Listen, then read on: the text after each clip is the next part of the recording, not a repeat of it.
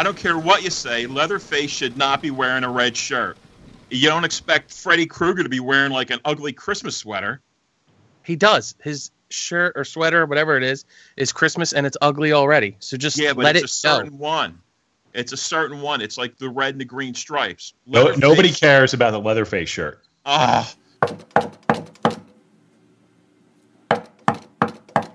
What's that? Doug, see who's at the door. Can you look out the window just see who it is? You know, it's Rob. Can we just run? What? Turn the he's, lights out. Look, he's waving at me like a little kid at a like an ice cream truck. Open up! Um, let him in. God darn it. I'm not. Dave, you do it. Hey, guys. You guys, what's going on? I was hey, in the neighbor- I was in the neighborhood. Uh, I, I thought you moved. That hurricane brought you up here already? It did. It swept me right up the coast. But it's God, cool, though. It's cool because I, I have my podcasting uh, stuff, so I think we should, we should, you know, like old times. Oh, like fun times. Oh. Uh, all right. Cue the music.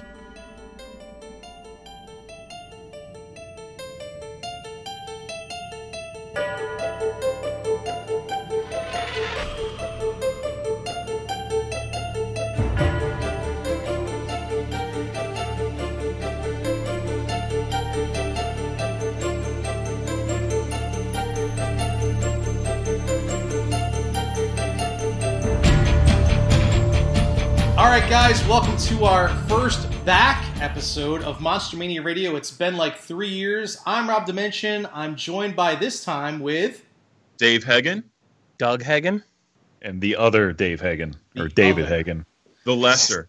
It always There's has the greater to and the lesser. Oh, we call it, we call it the old or the young, the or the gray, the, young. The gray or black.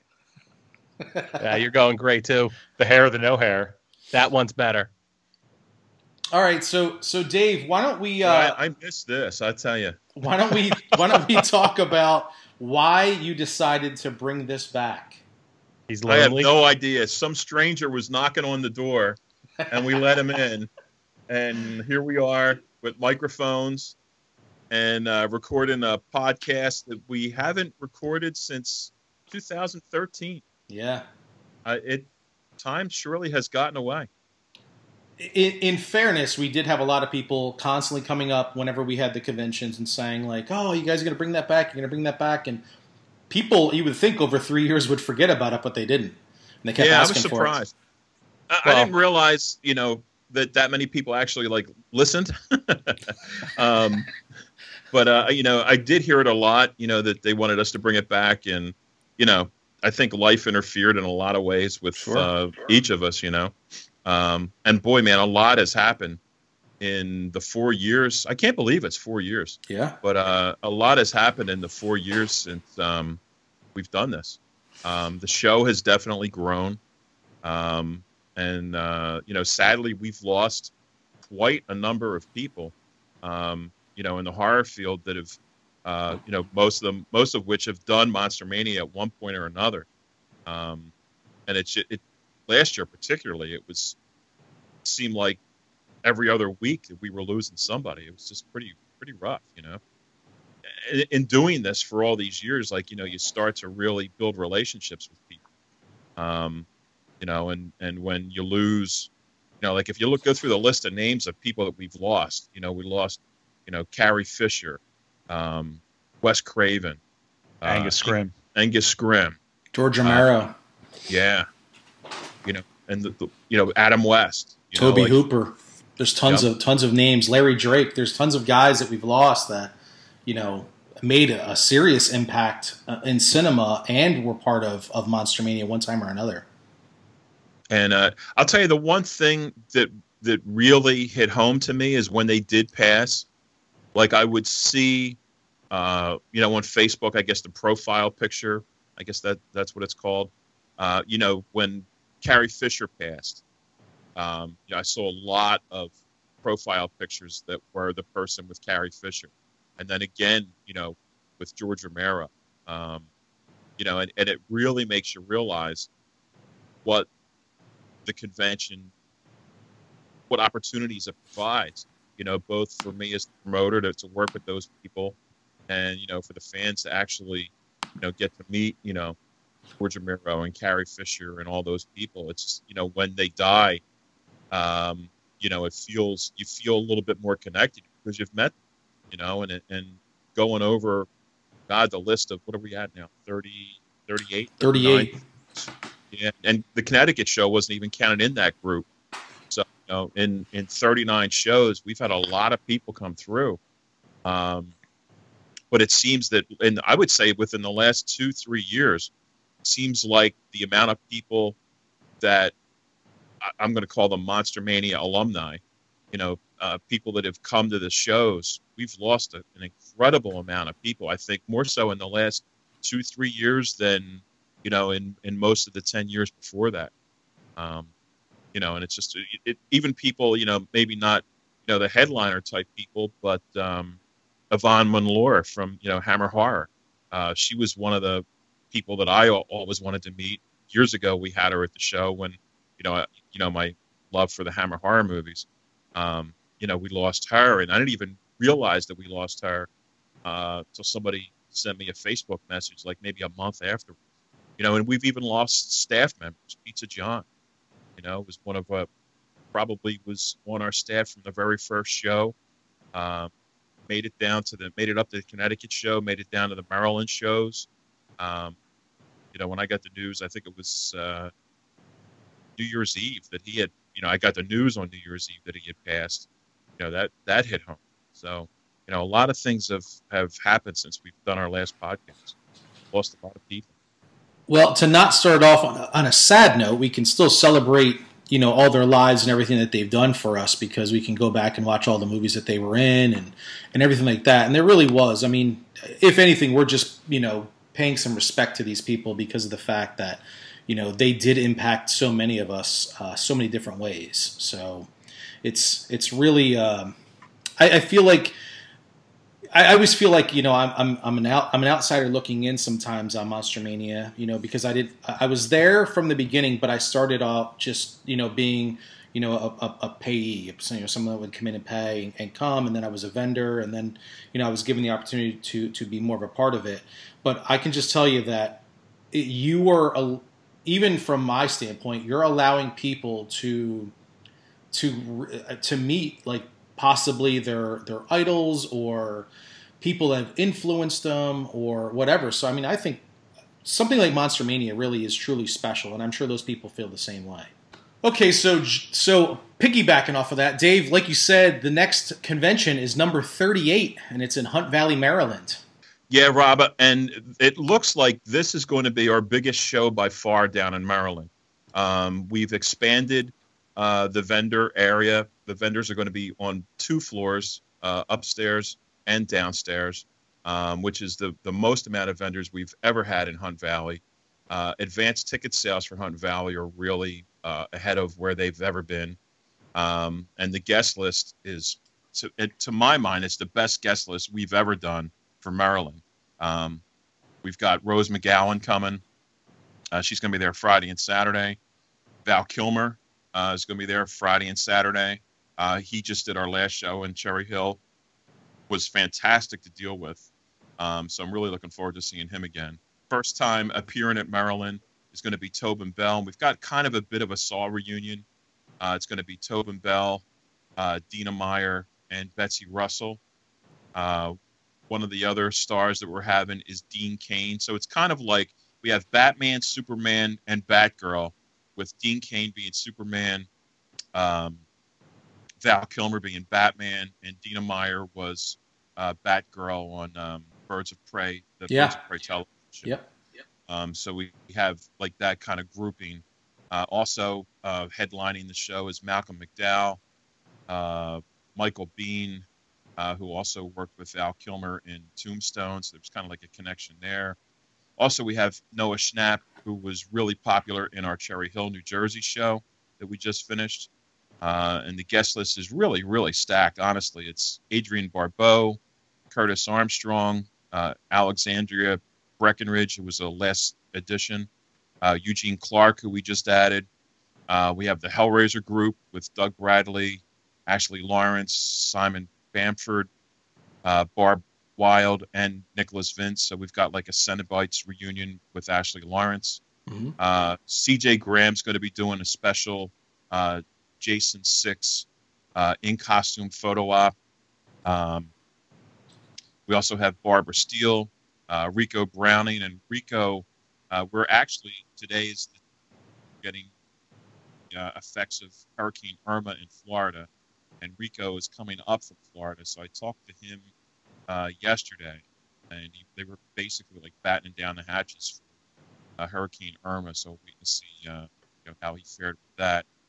Uh, we have Alex Vincent, who was from Child's Play, and he's bringing an animatronic Chucky doll. Jen and Sylvia Saska are going to be there. Uh, they were once again uh, at our Cherry Hill show, uh, which they were really, really hit it off great with the crowd. They really they get what it's about. You know, it's, it's a pleasure to have somebody like that at the convention.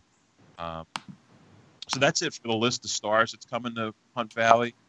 Like I said, it's I think it's our best list of stars, and it's going to be the most vendors we've ever had. So we're really trying to, uh, you know, put uh, the Hunt Valley show on steroids type of thing, uh, and really, you know, bring it more in line with what we're doing up in Cherry Hill. We just need the support of the fans in the area for us to be able to keep putting on a show of that size. I've always said that I, I, I really, I actually really enjoy um, Hunt Valley quite a bit. It's much more intimate. Uh, people are really excited about getting autographs. They have a really good opportunity to get the autographs Friday and then spend Saturday to do the Q and A's or shop or whatever they want to do. I, I'm really excited for this one. What is uh, what does Dave and, and Doug think about uh, Maryland? Well, I, I was going to say Maryland itself has a completely different personality than Cherry Hill. I feel it's more... Um, you know, laid back and kind of like do it at your own pace. And the, um, you know, hotel is very accommodating for that, I, as well as, you know, just reaching out to the local fan base, um, you know, whether hitting the comic book stores or Baltimore Comic Con promoting. Um, at this point, you know, we've been doing that over several years.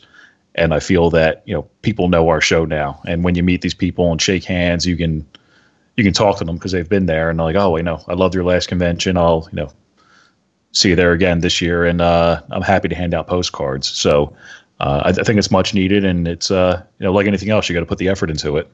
From my standpoint with vendors, it's a lot of new vendors. It's a lot coming from the Virginia area, Georgia, West Virginia, um, you know, the southern states. So it's a whole different feel. It's not the same vendors that you're going to see in Jersey. You know, a lot of our Jersey vendors are renewals. We get like a ninety to eighty-five percent renewal rate on vendors.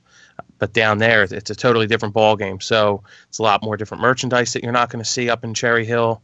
Um, and it's just, you know, a whole group of new faces.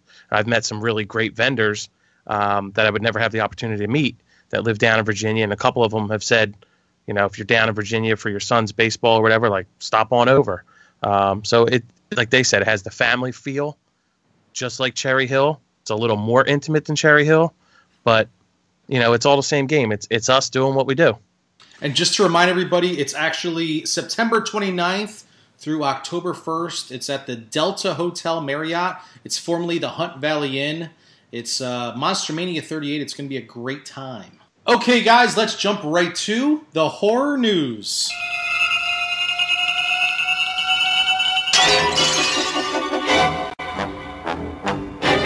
Well, Rob, this weekend, the movie It smashed box office records with a one hundred seventeen million dollars opening, and that's with screens being closed down uh, in the Houston area still and the Florida area um, with the two hurricanes that have happened.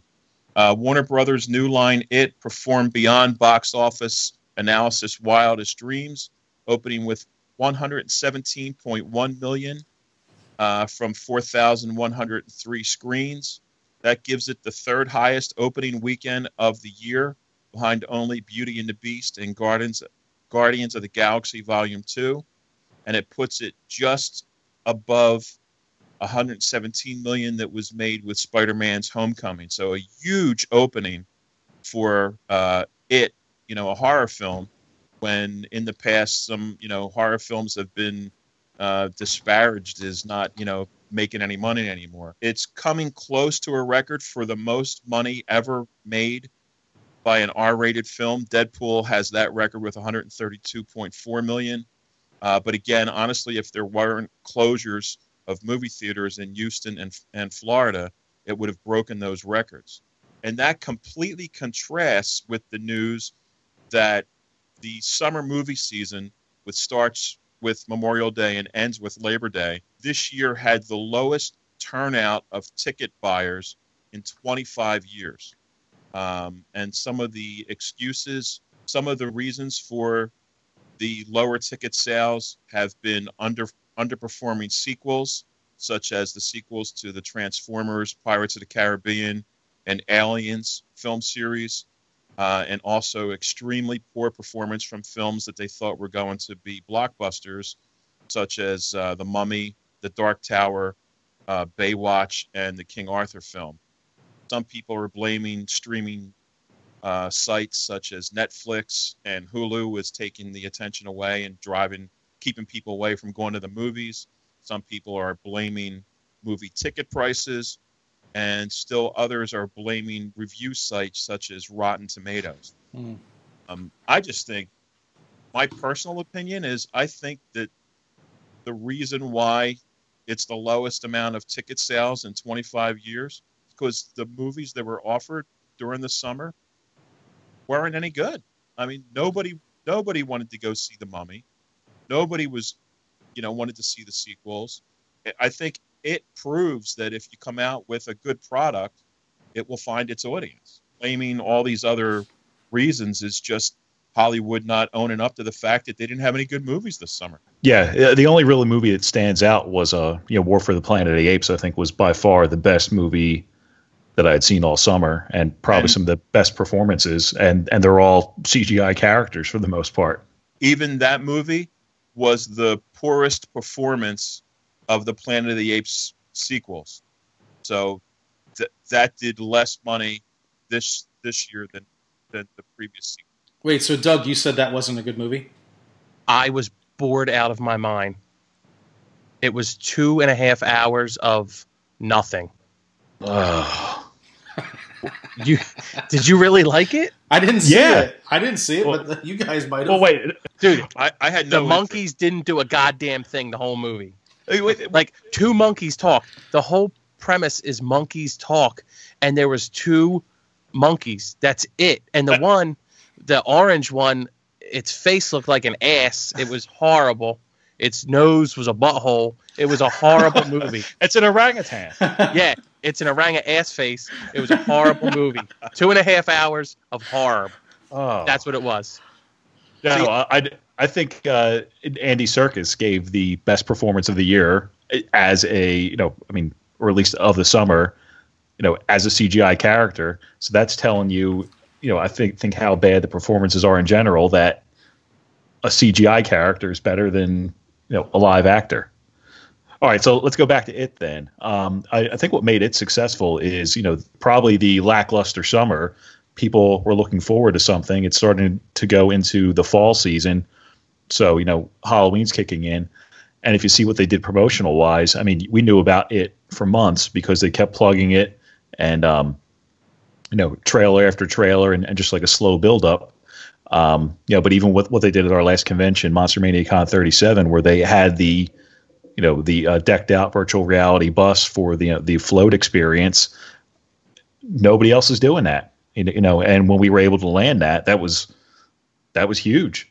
I mean, like, I wanted to go on that. I Doug went to the went zoo. I went to the zoo and saw a bunch of monkeys that didn't talk. So that got me ready for your stupid War of the Dumb Not Talking Apes. I actually didn't make it to the movies much this summer because we moved. I I think that the excuses that that they have said all have validity.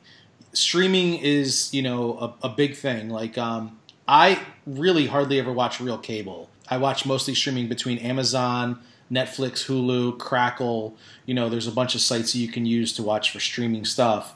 Plus you run that wire from your neighbor's house into your house, and you can only watch whatever they're watching on television. It's right? Not fun.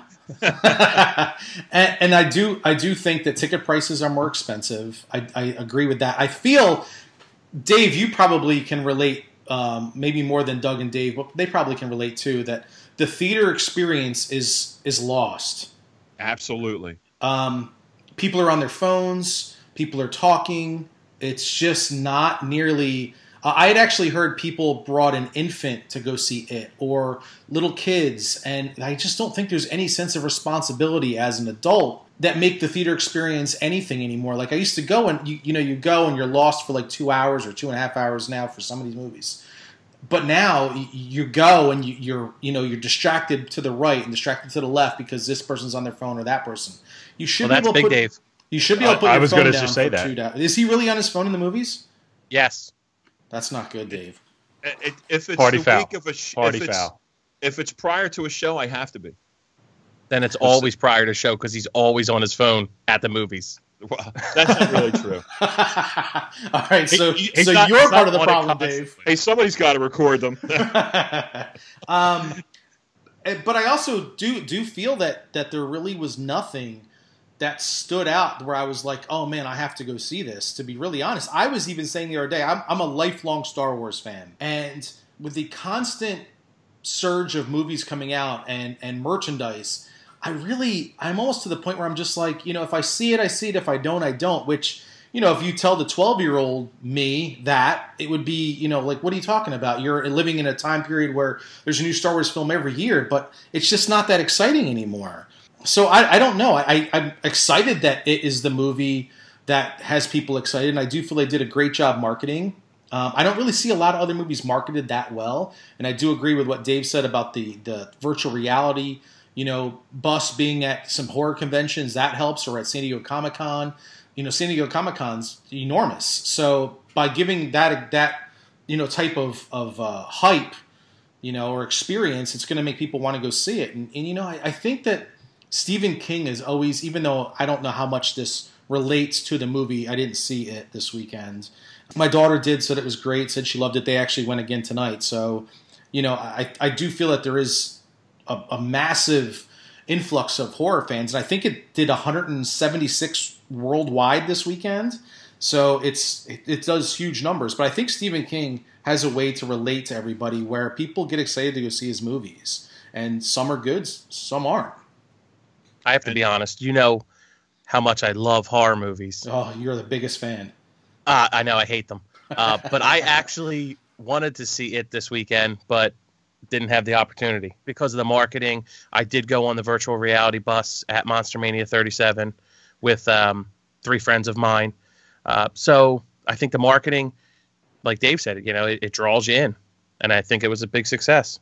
But in contrast, so, you know, Rob brought up Stephen King. Um, So recently, Stephen King has had, you know, although he's not done it, The Dark Tower came out over right. the summer, and it, and I, I think, you know, having seen both of them, they, they couldn't be more different than each other. Um, you know, I think Dark Tower was okay, you know, it was passable, but uh, that's about it. Where you know, you know, the movie It was just like phenomenal. I mean, uh, I think the Rotten Tomatoes score was like, you know, ninety percent, and it's probably every bit of that. Um, so it's just the, me, how's how's the movie done? Let me ask you this: with with like you know the Rotten Tomatoes score, I don't even look at stuff like that. Does that influence you to go see a movie or not? Depending on what it is, yeah, I think it helps. I mean, there's movies I'm already going to see. Like you know, I was already going to see War for the Planet of the Apes. Uh, I was already going to see It. I was already going to see Dark Dark Tower. Um, I'm, I'm trying to think of some of the other movies that I saw over the summer, like Dunkirk and uh, things like Annabelle. that. But uh, Annabelle Creation, yeah, yeah, uh, w- which was another um, surprisingly great movie, uh, considering it was a sequel. And you know, I thought, I think all three of us saw the first Annabelle together, and it sucked.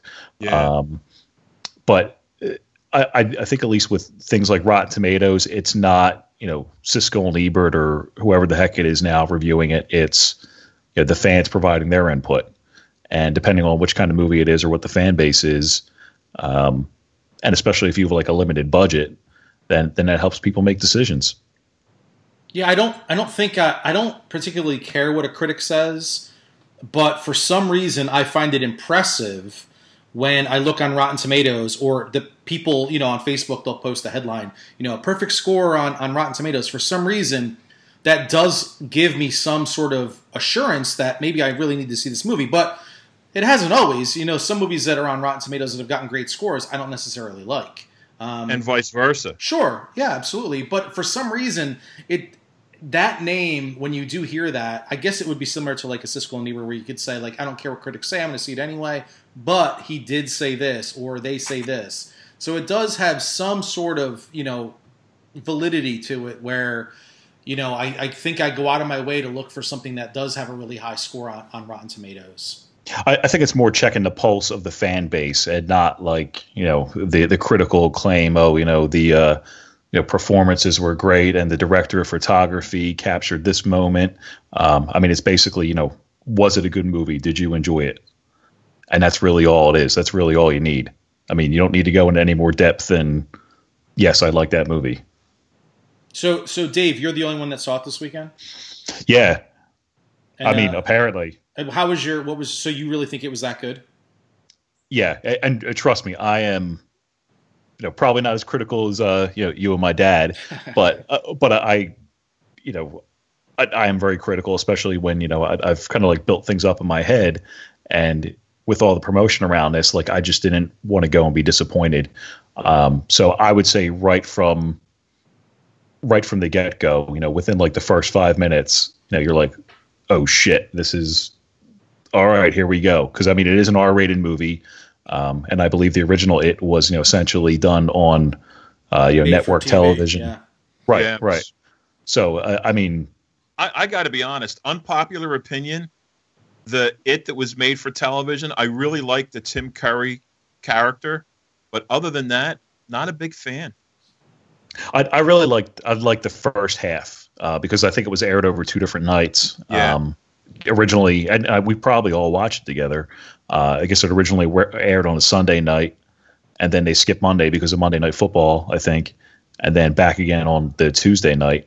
And I, I think the two halves couldn't have been more different. Uh, I mean, the second half I felt was kind of just lackluster, and maybe because we were, you know, we were kids at the time. That the first half of the, you know, the original nineteen ninety It, um, you know, was scary. And uh, uh, I forget who I was telling, um, but I, I think like I literally had to like, I, I was an altar boy at the time back in Catholic school, and I had to serve like, I had to serve the. Get in touch. Hey. Never mind. I'm, I'm not even going to question. So do you, let me ask you guys a question. Do you think that with Stranger Things being such a hit, that uh, from what I understand, there's a lot of a lot of similarities between it and Stranger Things as far as time and, and everything else, like time frame. Do you think that helped create this this impact, or do you think it was all regardless of, of whether or not Stranger Things was out? It seems like a lot of things are, you know, I hate to say like everything's like coming up eighties, but I mean, it's almost like, you know, eighties retro is, is the in thing. And there are a lot of similarities. I mean, even between the original It and Stranger Things, um, you know, because of the, you know, the It, uh, you know, the twenty seventeen remake is, you know, I think taking place in nineteen eighty-nine or nineteen eighty-eight. So, I mean, it's right, up, almost right about the time that the original It aired, which again is back in the eighties where Stranger Things took place. Um, so it's kids on bikes, and even Finn Wolfhard, who's one of the characters, he's a Stranger Things character. He's an It character. I mean, you know, his, you know, he's an actor in both of those. So, uh, you know, there are, there are a lot of parallels. Uh, but with that being said, I mean, you could say the same thing about like, you know, other eighties movies where it's, you know, kid related, like Goonies or, uh, a Never Ending Story and things like that. So I think the draw is just, you know, we can all relate to, to being kids. Um, I'll tell you what the draw is. The draw is an evil clown. It's what made, you know, the Tim Curry's portrayal of Pennywise was iconic for a, a television. I'm going to call it a series, even though I guess it technically wasn't a series, for a television project um, that really, I didn't think, if you took Tim Curry out of that, uh, there was, there wasn't really much to, Uh, Make sure, that, yeah, I'm sure it was forgettable. You know, I, I, I agree. I agree. And, uh, and I, I think people want to see. I think people want to be scared, and I always say that a good horror movie will will sell tickets like no other movie. Um, and it, the I can remember how much complaining came out when the original photos of the clown of Pennywise in the new movie came out. Everybody was, you know, comparing it to the Tim Curry one and really trashing it. Same way they did when I was, uh, with with the Joker. I mean, with, with the, if you look at Heath Ledger's portrayal of the Joker, I mean, everybody crapped all over that, and I was probably one of those. And Jared Leto. Um, oh, oh, it was I, awful. I, that was terrible. Um, but I, I, I would say, I, I would say, you know, the analogy would be like, oh, how's um, you know, how's Heath Ledger going to top Jack Nicholson's performance as the Joker? Sure. And and I think this closely parallels that. I mean, I. I still like, you know, I think I would give Tim Curry like a ten out of ten. Um, you know, but I would give uh, Skarsgård, Bill Skarsgård, like a nine point nine out of, a nine point nine out of ten, and a snap and a twist. Yeah, uh, hated it. All right, guys, we're gonna take a break, and when we come back, we'll have some more horror news. So don't go anywhere.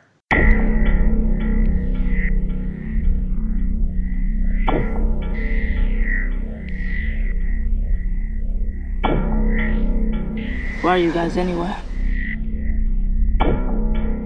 We're sort of a club. Yeah, the Losers Club. You want in? Yeah, I do. Hey, we're seven now. Lucky seven.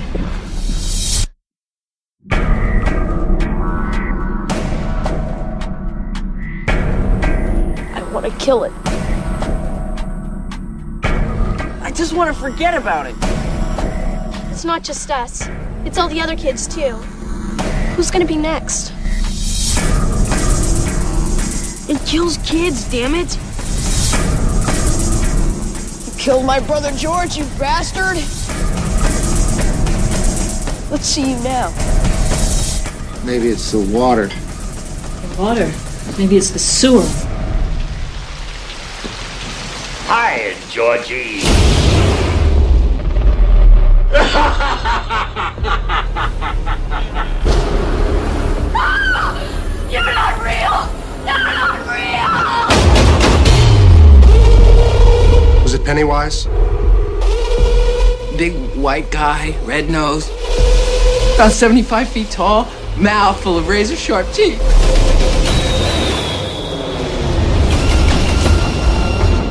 Smell that? That's death. Losers fight it. Losers die. They all flow.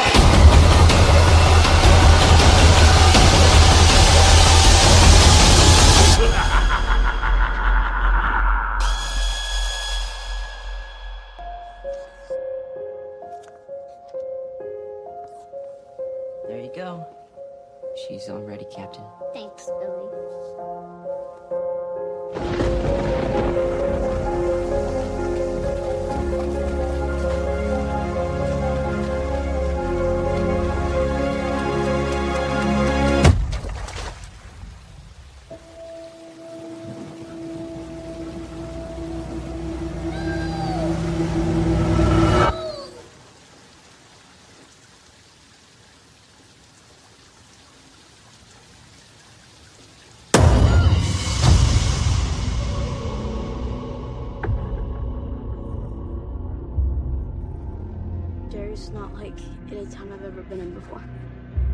People die or disappear six times the national average.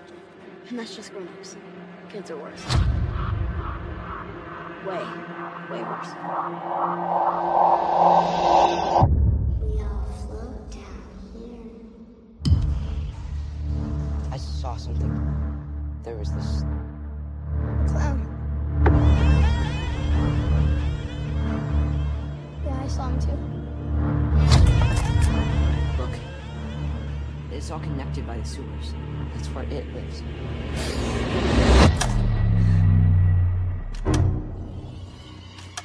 What happened? Bill?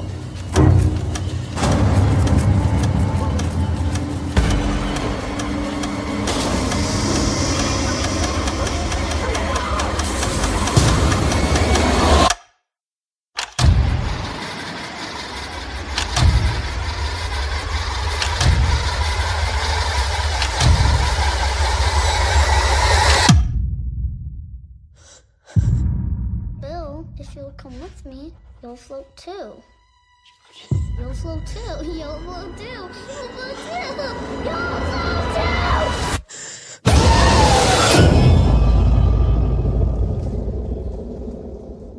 Welcome back, everybody, to Monster Mania Radio as we continue with horror news.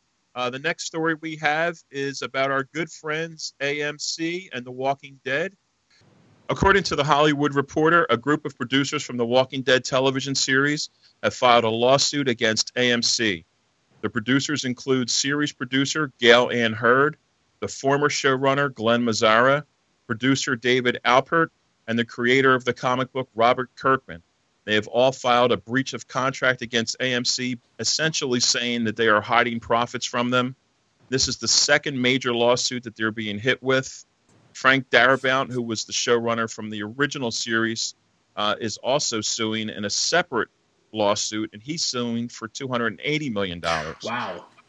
So Walking Dead is going into its eighth season, and both Hurd and Kirkman, who are suing A M C, are still working on the series as executive producers.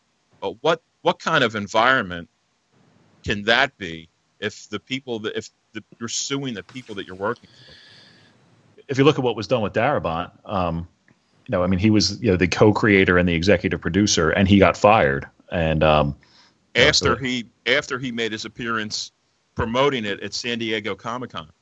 Well, I mean, he basically, like, you know, I look at this as a guy who's, you know, very credible, who, you know, essentially got the show, you know, off the ground, and uh so it just seems like, you know, there's like no loyalty there. I'll put it that way. Um, but if you do get a chance to read in Darabont's rants, they're they're pretty good. Um, I'm, I'm reading one of his quotes right now is, uh, you need to pay attention to the mother effing script he wrote. I even choose my goddamn commas for a reason. Why am I working so effing hard if you're shooting everything some other way that doesn't work? So, I mean, it, it's basically um, – and you heard a lot around season two with uh, – you know, some of the trouble there, but it just seems like, you know, you look at the common thread between A M C and anybody that's had a strong hand in making this a successful show. Well, I guess the question is, you know, how much money is enough money? I mean, uh, The Walking Dead is clearly, you know, the number one show on television. And, and, and it seems that, you know, to, to one degree or another, A M C is really goes out of its way to uh, to to have to, to make sure no one's making any money on anything unless they get what many would consider to be more than their fair share. So do we? What do we think is happening? Do we think that these people, like Darabont or whoever, are writing a script, and then whoever is directing the episode is just doing whatever they want? I, I don't think that's the. I think it's more about profits. I mean, I. I It all comes down to dollars and cents. Um, you know, I, I think, uh, you know, it, it. I think Darabont's um, argument is that they pushed him out and found somebody to do it cheaper. Um, and I can, and, and clearly, the the other group of producers that's filed the latest lawsuit against A M C, you know, they're accusing A M C of of. Uh, hiding money from them, you know, or, or or doing things to prevent them from getting the money that they feel they deserve. I mean, I, you know, going back a few years, you can remember the issues we had with uh, with The Walking Dead when they were going to do our convention. You know, I, I all of a sudden I get this uh, email from A M C, and uh, you know, one thing led to another, and it, you know, the behind the scenes on that got really like over the top, I felt. Um, eventually had to get a lawyer involved on, on my side just to, you know, to go through. To defend our interests. Yeah. Yeah. You know, and, and, and I, I think one of the things we brought up in our defense, um, you know, how we've helped, you know, promote The Walking Dead was, you know, I mean, we had guessed like, um, Norman Reedus even before The Walking Dead premiered. And I, I think I sent you a picture of, you know, when they had sent us, you know, the A M C Walking Dead season two promotional stuff. It's like, hey, here's, you guys sent this to us. You know, you yeah, guys sent this no, to us to I, show. I sent them an email uh, showing that A M C had asked me to promote it at the show, and the response I got was, uh, well, that was a different department within A M C, and like it just got, honestly, the behind the scenes on that got extremely ugly. Um, fortunately, we were able to salvage it. Um, but uh, you know, I certainly seeing these two new lawsuits against A M C, quite honestly, is no surprise to me. You know, I think eventually things like this are going to be the eventual downfall of, of the series. It, it, it, there's only going to be so much animosity involved in being on set that a series like this can withstand, I think. You know? But uh, if if you take if you take a step back and look at it from a, you know, I hate saying, you know, networks doing what they do best, but um, once like, you know, streaming services and on demand became available, or things like Hulu, um, you know, the actors were like, hey, uh, you know, how am I getting paid for this? And I think, you know, the response from the networks were like, oh, you know, we still have to figure that out. Um, you know, I mean, regarding like royalties and, uh, you know, things of that nature. But it seems like, you know, they had no trouble figuring out how the networks were going to get paid or how they were going to pay themselves. So it's, uh, again, you know, probably networks doing what they do best. You know, they'll make the money and, uh, you know, worst case, somebody has to fight for it, fight them for it.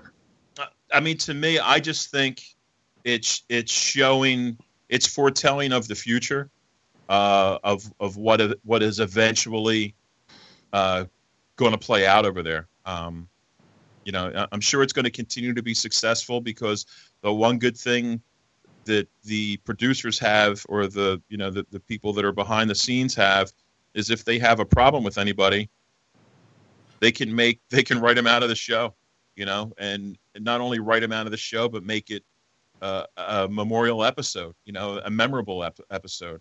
Uh, you could kill off some major characters. It would be a big storyline and it would just get more people to watch the show. But I wonder, like, at what point do, do you run out of, uh, characters that people care about? I think I, I don't know how well the um, viewership of Fear the Walking Dead has gone. I know I've I tried watching it and I just didn't find myself caring about any of the characters at all. So I, I don't watch it at all. And I, I I'm exactly in the same boat. Same yeah, no, I'm exactly in the same boat. I, I gave it, you know, I tried the first season and I had zero interest in any of the characters, and the and the one that I did like ended up, you know, she ended up killing herself at the end of the first season. So it, it seems like, you know, they they tried they tried in all the wrong ways. And um, again, it was just it's it was a spinoff, and it's meant to capitalize on The Walking Dead. Yeah, and I think it missed the mark. It's lightning in a bottle, man. You know, I mean, like, you're if, but if you're if you're literally taking Kirk Kirkman and and. angering him so much, I mean, I don't know what his legal rights are, but isn't there a way that he could kind of stop things, don't you think, at some point? Yeah, but if you look at, you know, I mean, I'm sure, you know, uh, George R. R. Martin can do the same thing with, like, Game of Thrones, but, you know, depending on what rights, you know, he signed over to right. A M C, I mean, essentially it's like, hey, it's great if you're on board, and if not, you know, this train's just going to keep rolling. What a mess. Yeah. All right, Dave, what else you got, buddy? Uh, this one's just for you, Rob. Oh. Another yeah, Monsters reboot is in the works at N B C. Oh, boy. Deadline reports that comedian television host Seth Meyers and Odd Mom Out creator Jill Kargman have teamed up with Universal T V for yet another reboot of the Monsters. Like the original nineteen sixties series, the half-hour single-camera show will follow the members of the family who try to stick to their monstrous roots while still trying to fit in. The new series will move the setting of the series to, quote, hipster Brooklyn instead of suburban California as seen in the original show. Kargman will write the scripts and executive produce with Seth Maker Schumeyer's Productions. Uh, a sequel to the sitcom titled The Munsters Today, ran from nineteen eighty-eight to nineteen ninety-one, giving you some history. And Hannibal director Brian Fuller developed a reboot of it in two thousand twelve under the title Mockingbird Lane. It was a pilot episode that aired in October of two thousand twelve, which we actually covered in a previous uh, Monster Mania Radio Horror News. Uh, it premiered, it aired as a Halloween special but N B C didn't announced in two thousand twelve that it was not going to be uh, taking Mockingbird Lane to series.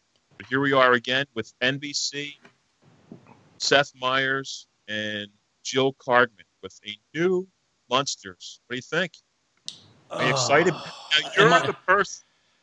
You're the Monsters fan. If this was the Addams Family, I'd be freaking out.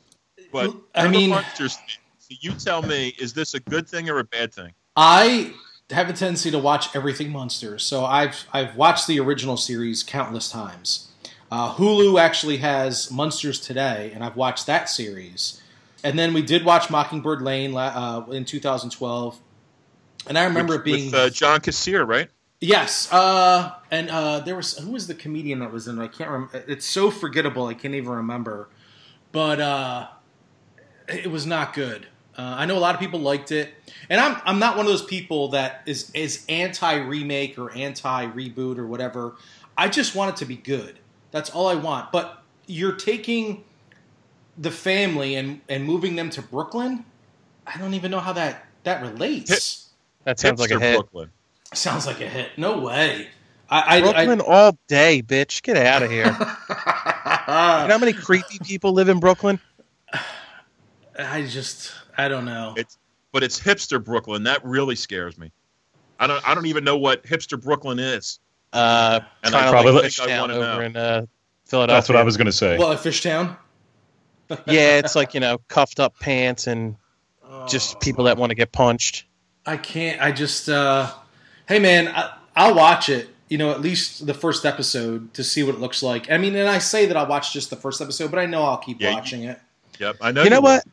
It could actually be decent because their re- their lifestyle will be so odd compared to the lips- hipsters, which are so odd.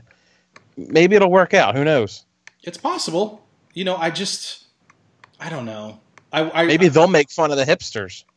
And, and I and someone like yesterday, for instance, I watched. Uh, I'm a big Sid and Marty fan, Sid and Marty Krofft fan. So yesterday, I rewatched the uh, pilot for Sigma and the Sea Monsters, which is on Amazon, which stars David Arquette.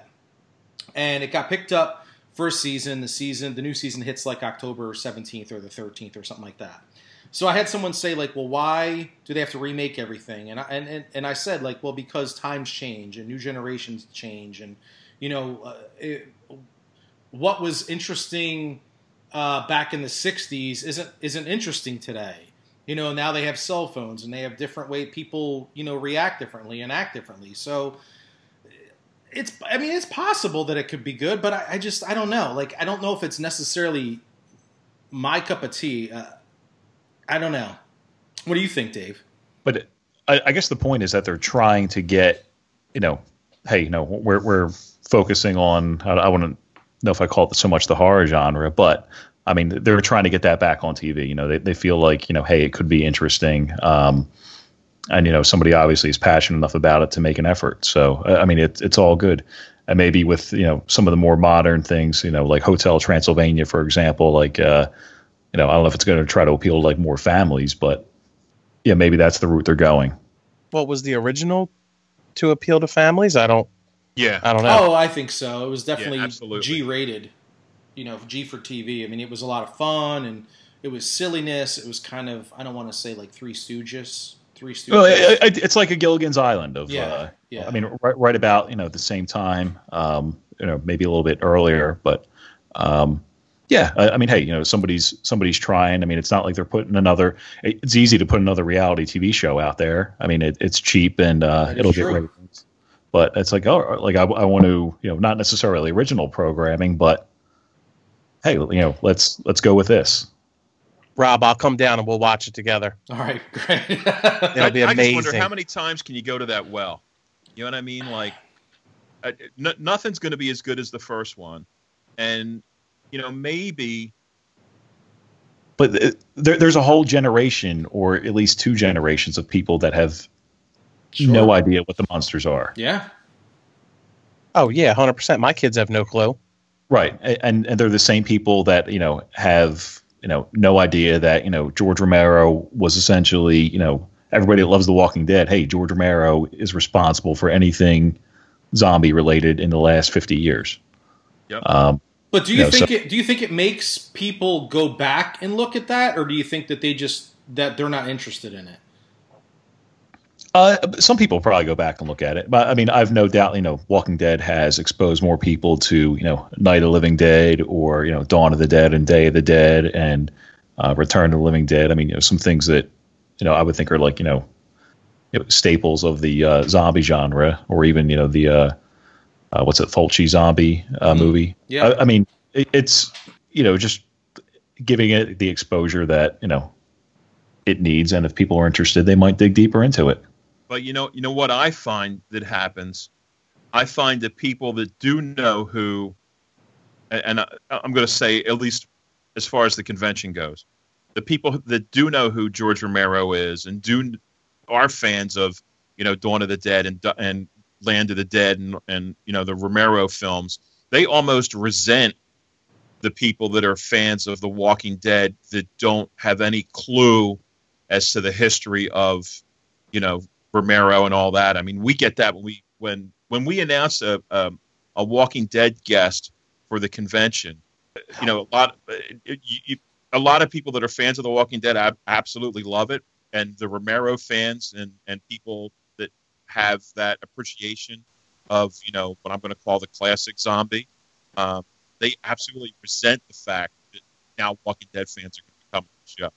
No, I, I mean, I, I do agree with that, um, you know, to an extent, or I, I agree that's what's happening. I you know I don't necessarily agree with that outlook, but I I think the one thing you have to look at it is like, hey, you know, you know, not everybody grew up with, uh, you know, parents that made bad decisions, you know, showing their kids horror movies at really young ages. Big so, like, Dave, Big Dave. So, well, I, I mean, I mean, hey, you know, and like, Rita.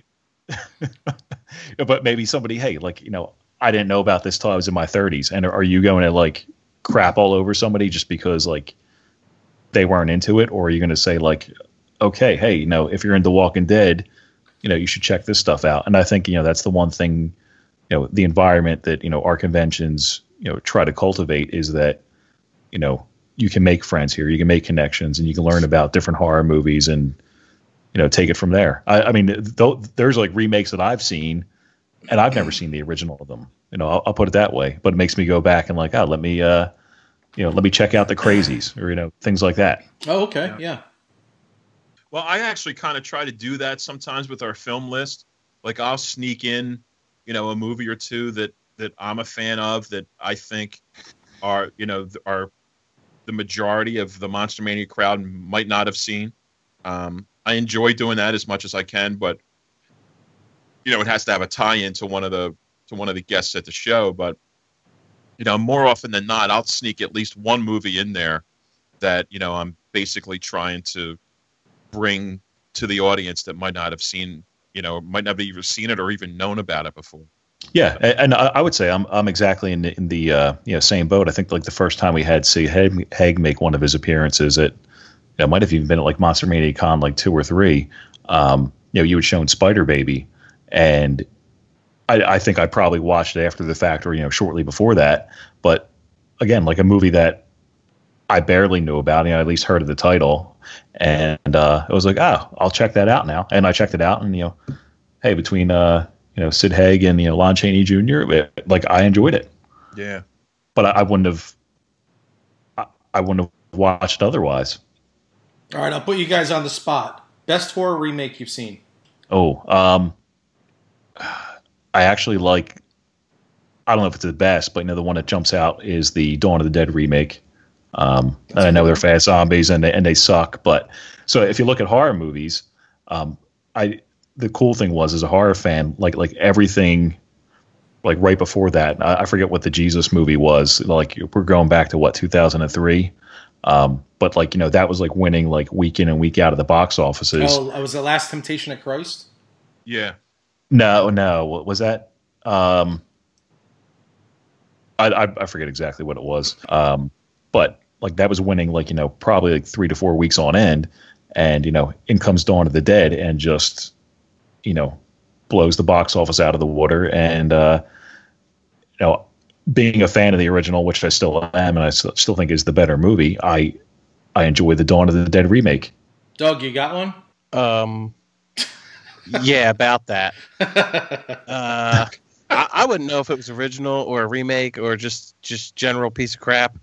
Uh, uh, uh, I'll say uh, red-shirted Leatherface just to oh, piss my dad geez. off, because I am currently wearing a red Giant shirt in support of my team. So uh, go red Leatherface guy. Oh, God. Right on, brother. Big Dave, what do you got? Well, something stupid. If if, if we're going to talk remake, uh, oh Jesus, I'm going to go back to a remake. I'm going to go back to the Hammer remake of the nineteen thirty-one Dracula with Christopher Lee called Horror of Dracula. Uh, um, different title.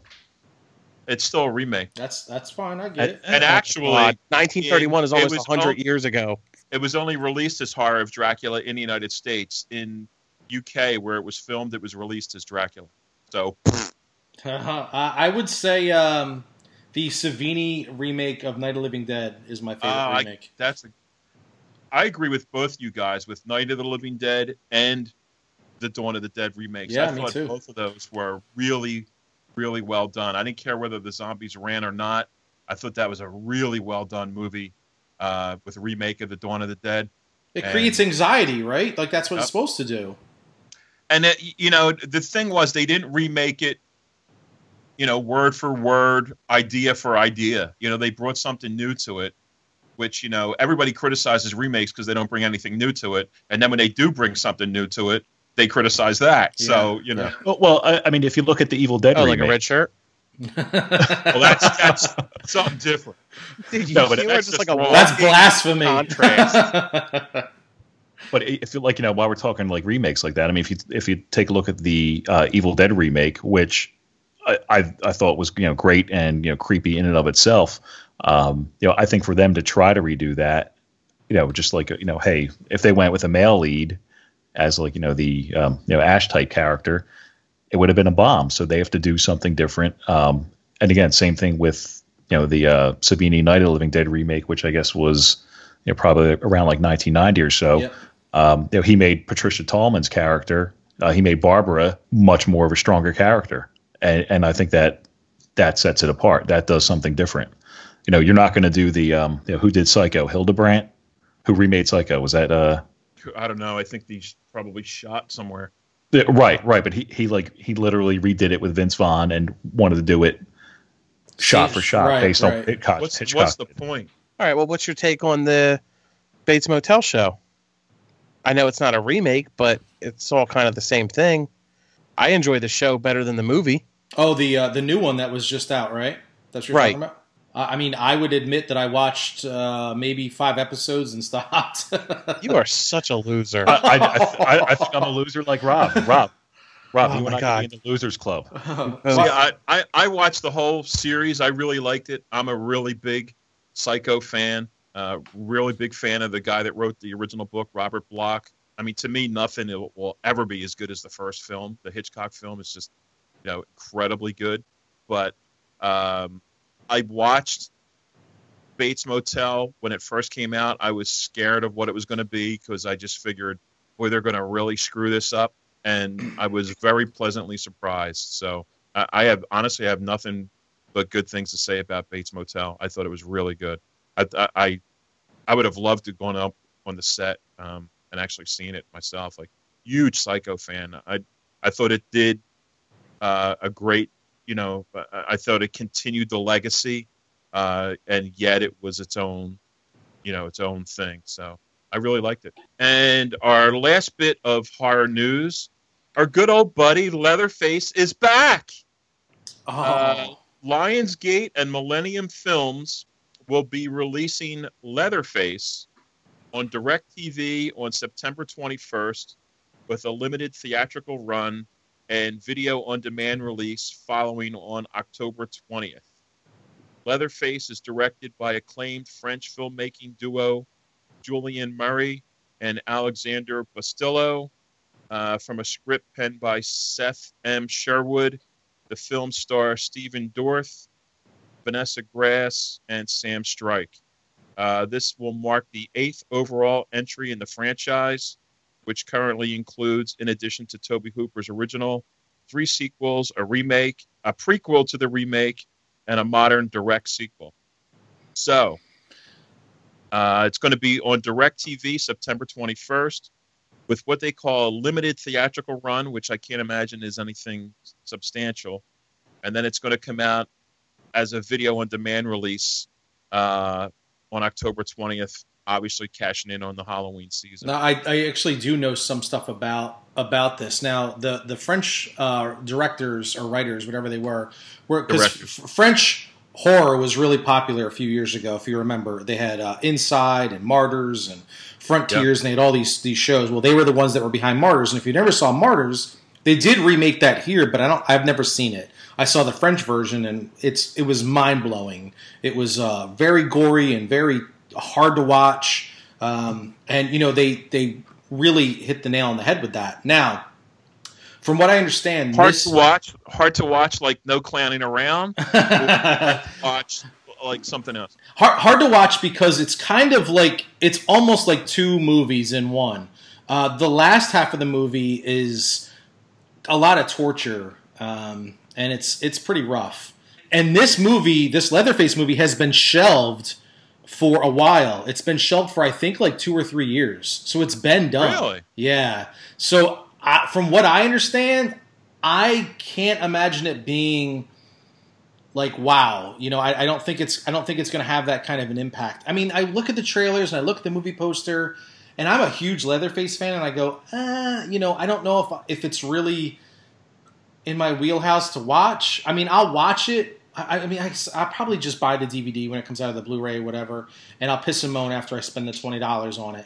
Um, but yeah, I, I don't know what to expect, but my, my expectations are very low for this so one. My question with this is, now, is, is this the death toll for the Texas Chainsaw Massacre films? Like, the the, the last one that came out that I, you know, was complaining about the red shirt, that was at least a theatrical release. Yeah. Um, and it had some names tied to it, even though they weren't in it for all that long. Um, I don't, re- I don't remember. Did Next Generation get a, um, did that get a, a theatrical release? The one with Matthew McConaughey and Renee Zellweger. I want to think that was straight to video. And maybe was that after I, this? No, sure. no, no, no. That, that was, was like ninety-seven, ninety-six. Yeah, that was a long time ago. And I, and and Leatherface three may not have played in the theaters. It might have, but I don't remember. Uh, I like Leatherface three, uh, but this one here is a prequel. It's him as a kid, from what I understand. Right, but I mean, the last time we were podcasting, we had a a, a Texas Chainsaw Massacre movie in the theaters. Now here it is, three years later. It's the next release of a Texas Chainsaw Massacre-related film, and it's basically going to be on DirecTV and video on demand. So, so I guess, like, my question is, like, has the last film put Texas Chainsaw Massacre back in the theaters again? This film puts it back, coming at it basically as a, a video release. So it's a step down, right? Yeah, it's just something to release at Halloween for the sake of releasing something during Halloween season. I, I think I think that's probably true. But, I mean, if you look at it, I know that um, The Cult of Chucky is coming out the first week in October, I believe. I think October third. And right. uh, I've seen the trailers for that, and I'm excited about that. Now, I don't think Chucky's seen a, a theatrical release in... Maybe maybe Bride of Chucky was released to theaters. Maybe. Yes, it was. Um, and I, I actually think the next one, what was it, Son of Chucky? Seed of Chucky. Seed of Chucky. Chucky. That that made it in the theaters too, I'm pretty sure. That couldn't have done well. I'd have to go back no, and look. It but didn't. I, but this one looks really good, the, this new one. And not to jump off of Leatherface, but it, I feel like it's like the same kind of thing. So I do feel that there's a way that, that they can create hype or create interest when something is being released. You know what I'm saying? Like, uh, um, like I pre-ordered The Cult of Chucky like two months ago when I saw there was a box set with all the Blu-rays and stuff, and it was like forty bucks. So it's cheap enough to, to buy all of them, because if I just buy this new one, it's going to be probably sixteen bucks on Blu-ray or maybe twenty bucks. So I guess I'm a little concerned that I almost feel like it's middle ground with the Leatherface. Like, if you're not doing a theatrical and you're not doing a, a direct to D V D release, like, if you really want to, I feel like that's the opportunity where everyone's going to go and just download it for free. You know what I'm saying? Like, they're all going to, yep. they're, they're not going to take a chance with this Leatherface movie. It'll be, not to say that everything else doesn't get downloaded, but I don't feel like there's going to be any, any sp- spontaneous reaction to want to go and see it, like, right away. Like, I know if it's fifteen dollars on, on uh, DirecTV or whatever it is, I have DirecTV, I'm not going to watch it. I'm not going to spend no. fifteen bucks on it. If it's four bucks, yeah, I would spend it. But I would rather just wait until the Blu-ray comes out. You know, I never, I never buy anything on DirecTV. Never. I just buy the Blu-ray when it comes out, like, you know, a month later or whatever, after it hits DirecTV or streaming or whatever. So this is the end of Texas Chainsaw Massacre coming out in the movie theater. It's it's odd. And, and I, I mean, I I, I kind of think that, you know, you may disagree. Um, but I kind of think once you start to go into direct-to-video, I mean, the quality goes down. Um, you know, the the the expenses for the film go down. You know, your budget goes down, and you start working with you start working at a level that, you know, it, it, it's certainly inferior to the level you that the series. Oh, there's has been no doubt. There's right, no- but like. But like Rob, you were originally saying, with, you know, going from Leatherface three to the uh, McConaughey uh, Renee Zellweger one, which I can't remember the name of. It's Next Generation. But, that's what it's called. Right, yeah. but but th- that was like the low point, and then, you know, give it a few more years. You know, probably give it like, you know, five or six years after that. You know, they came out with the, um, you know, Texas Chainsaw Massacre reboot with, you know, Jessica Biel. So, right. um, uh, which is a no, good movie. I, I, oh, uh, I. She's hot. I watched it. Agreed on both accounts. Um, no, but I mean, you see, they go through cycles. So this will probably be the low point, and then, you know, they'll they'll rejuvenate it one way or the other. Uh, and so, you could say you could say the same thing. Look at look at uh, you know, we talked about um, you know, Chucky. Um, I, I think, you know, the rebound for that was, you know, Bride of Chucky. Uh, I mean, uh, and although it might have drifted back down, but, you know, it felt like, you know, Child's Play two got watered down. Child's Play three was watered down. You know, you know, let it stew for a while, and, you know, come out with Bride of Chucky, and like, oh, right. you know, we're back to a good movie.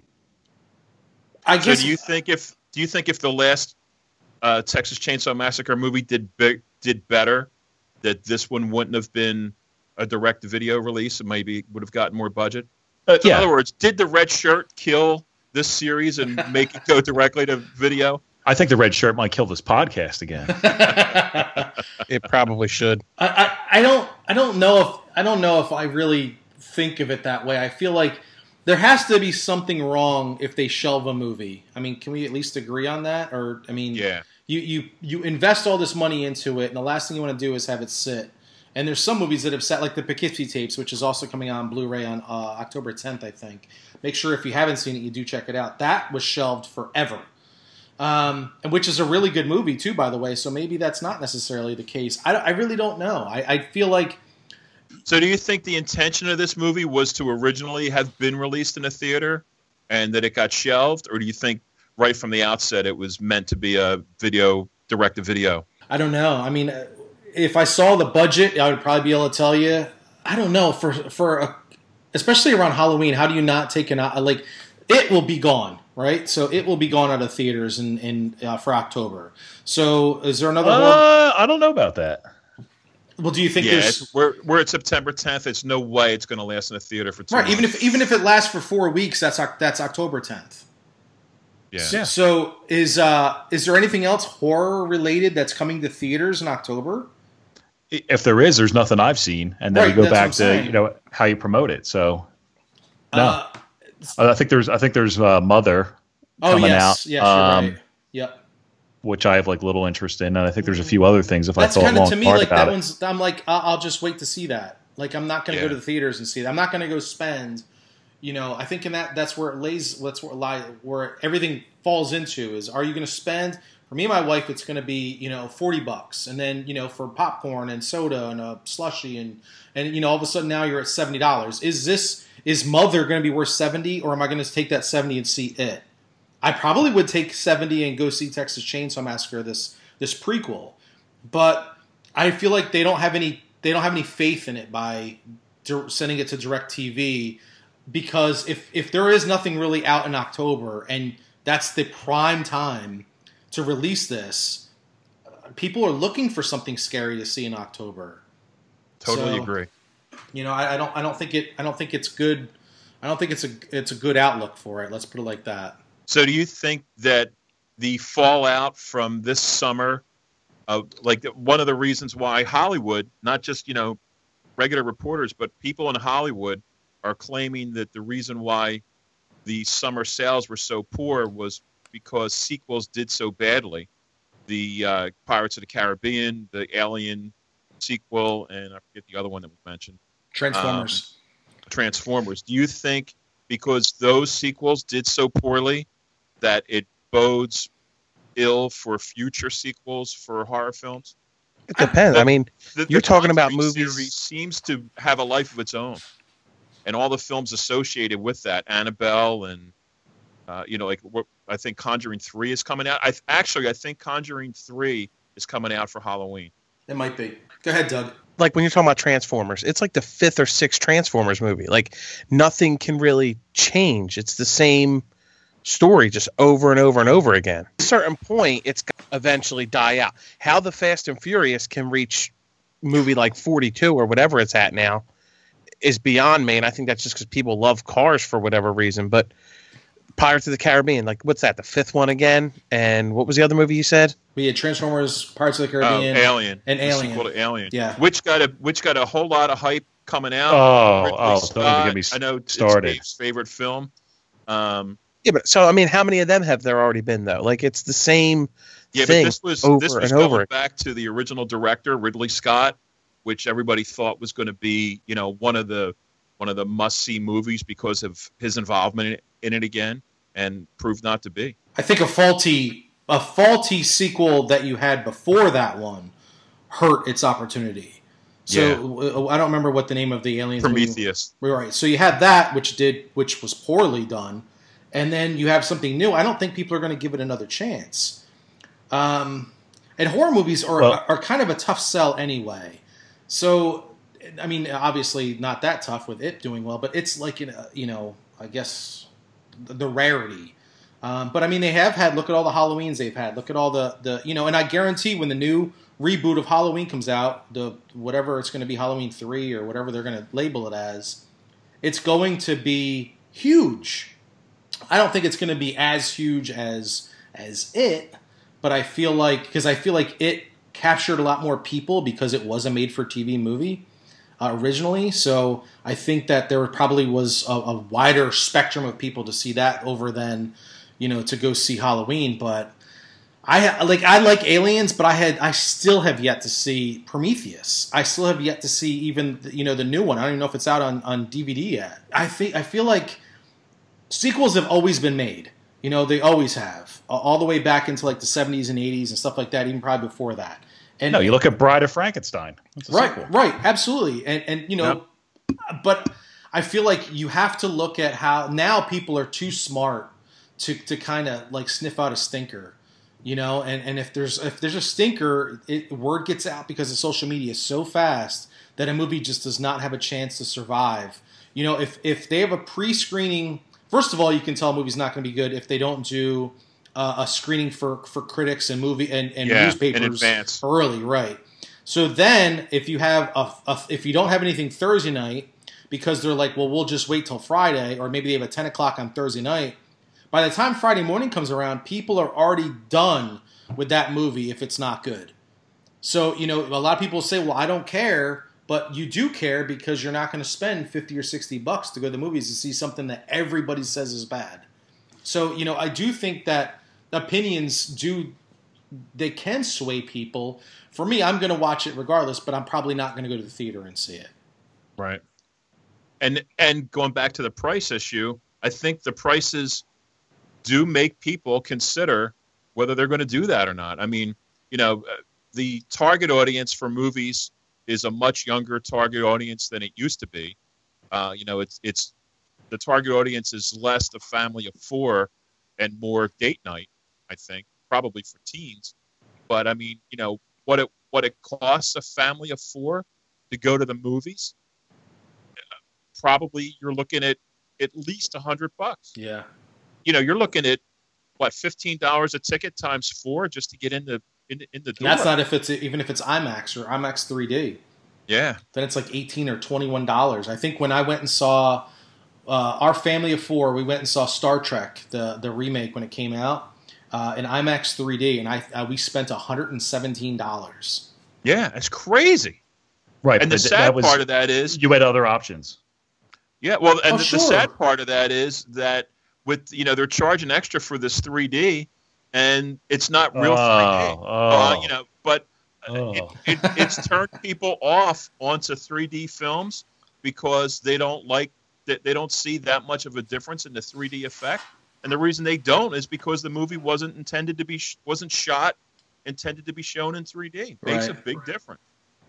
Well, I know for me going to a movie, now that all these theaters you can actually reserve seats, I go on and I look for three, four, five seats together, and half the time I can't find it for the first two to three weeks at a time that I can actually attend the movie. That's a good point. So I just I just back burner it, and honestly, eventually never end up seeing the movie, whether it's a, a Redbox or a, a, like you're saying, you know, DirecTV or Comcast rental.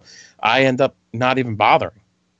Well, but honestly, I, I think that's what movie theaters like. Like we talked about, you know, why the attendance is dropping off, and you know when you can maybe like watch it at home or watch it, you know, however you want to watch it.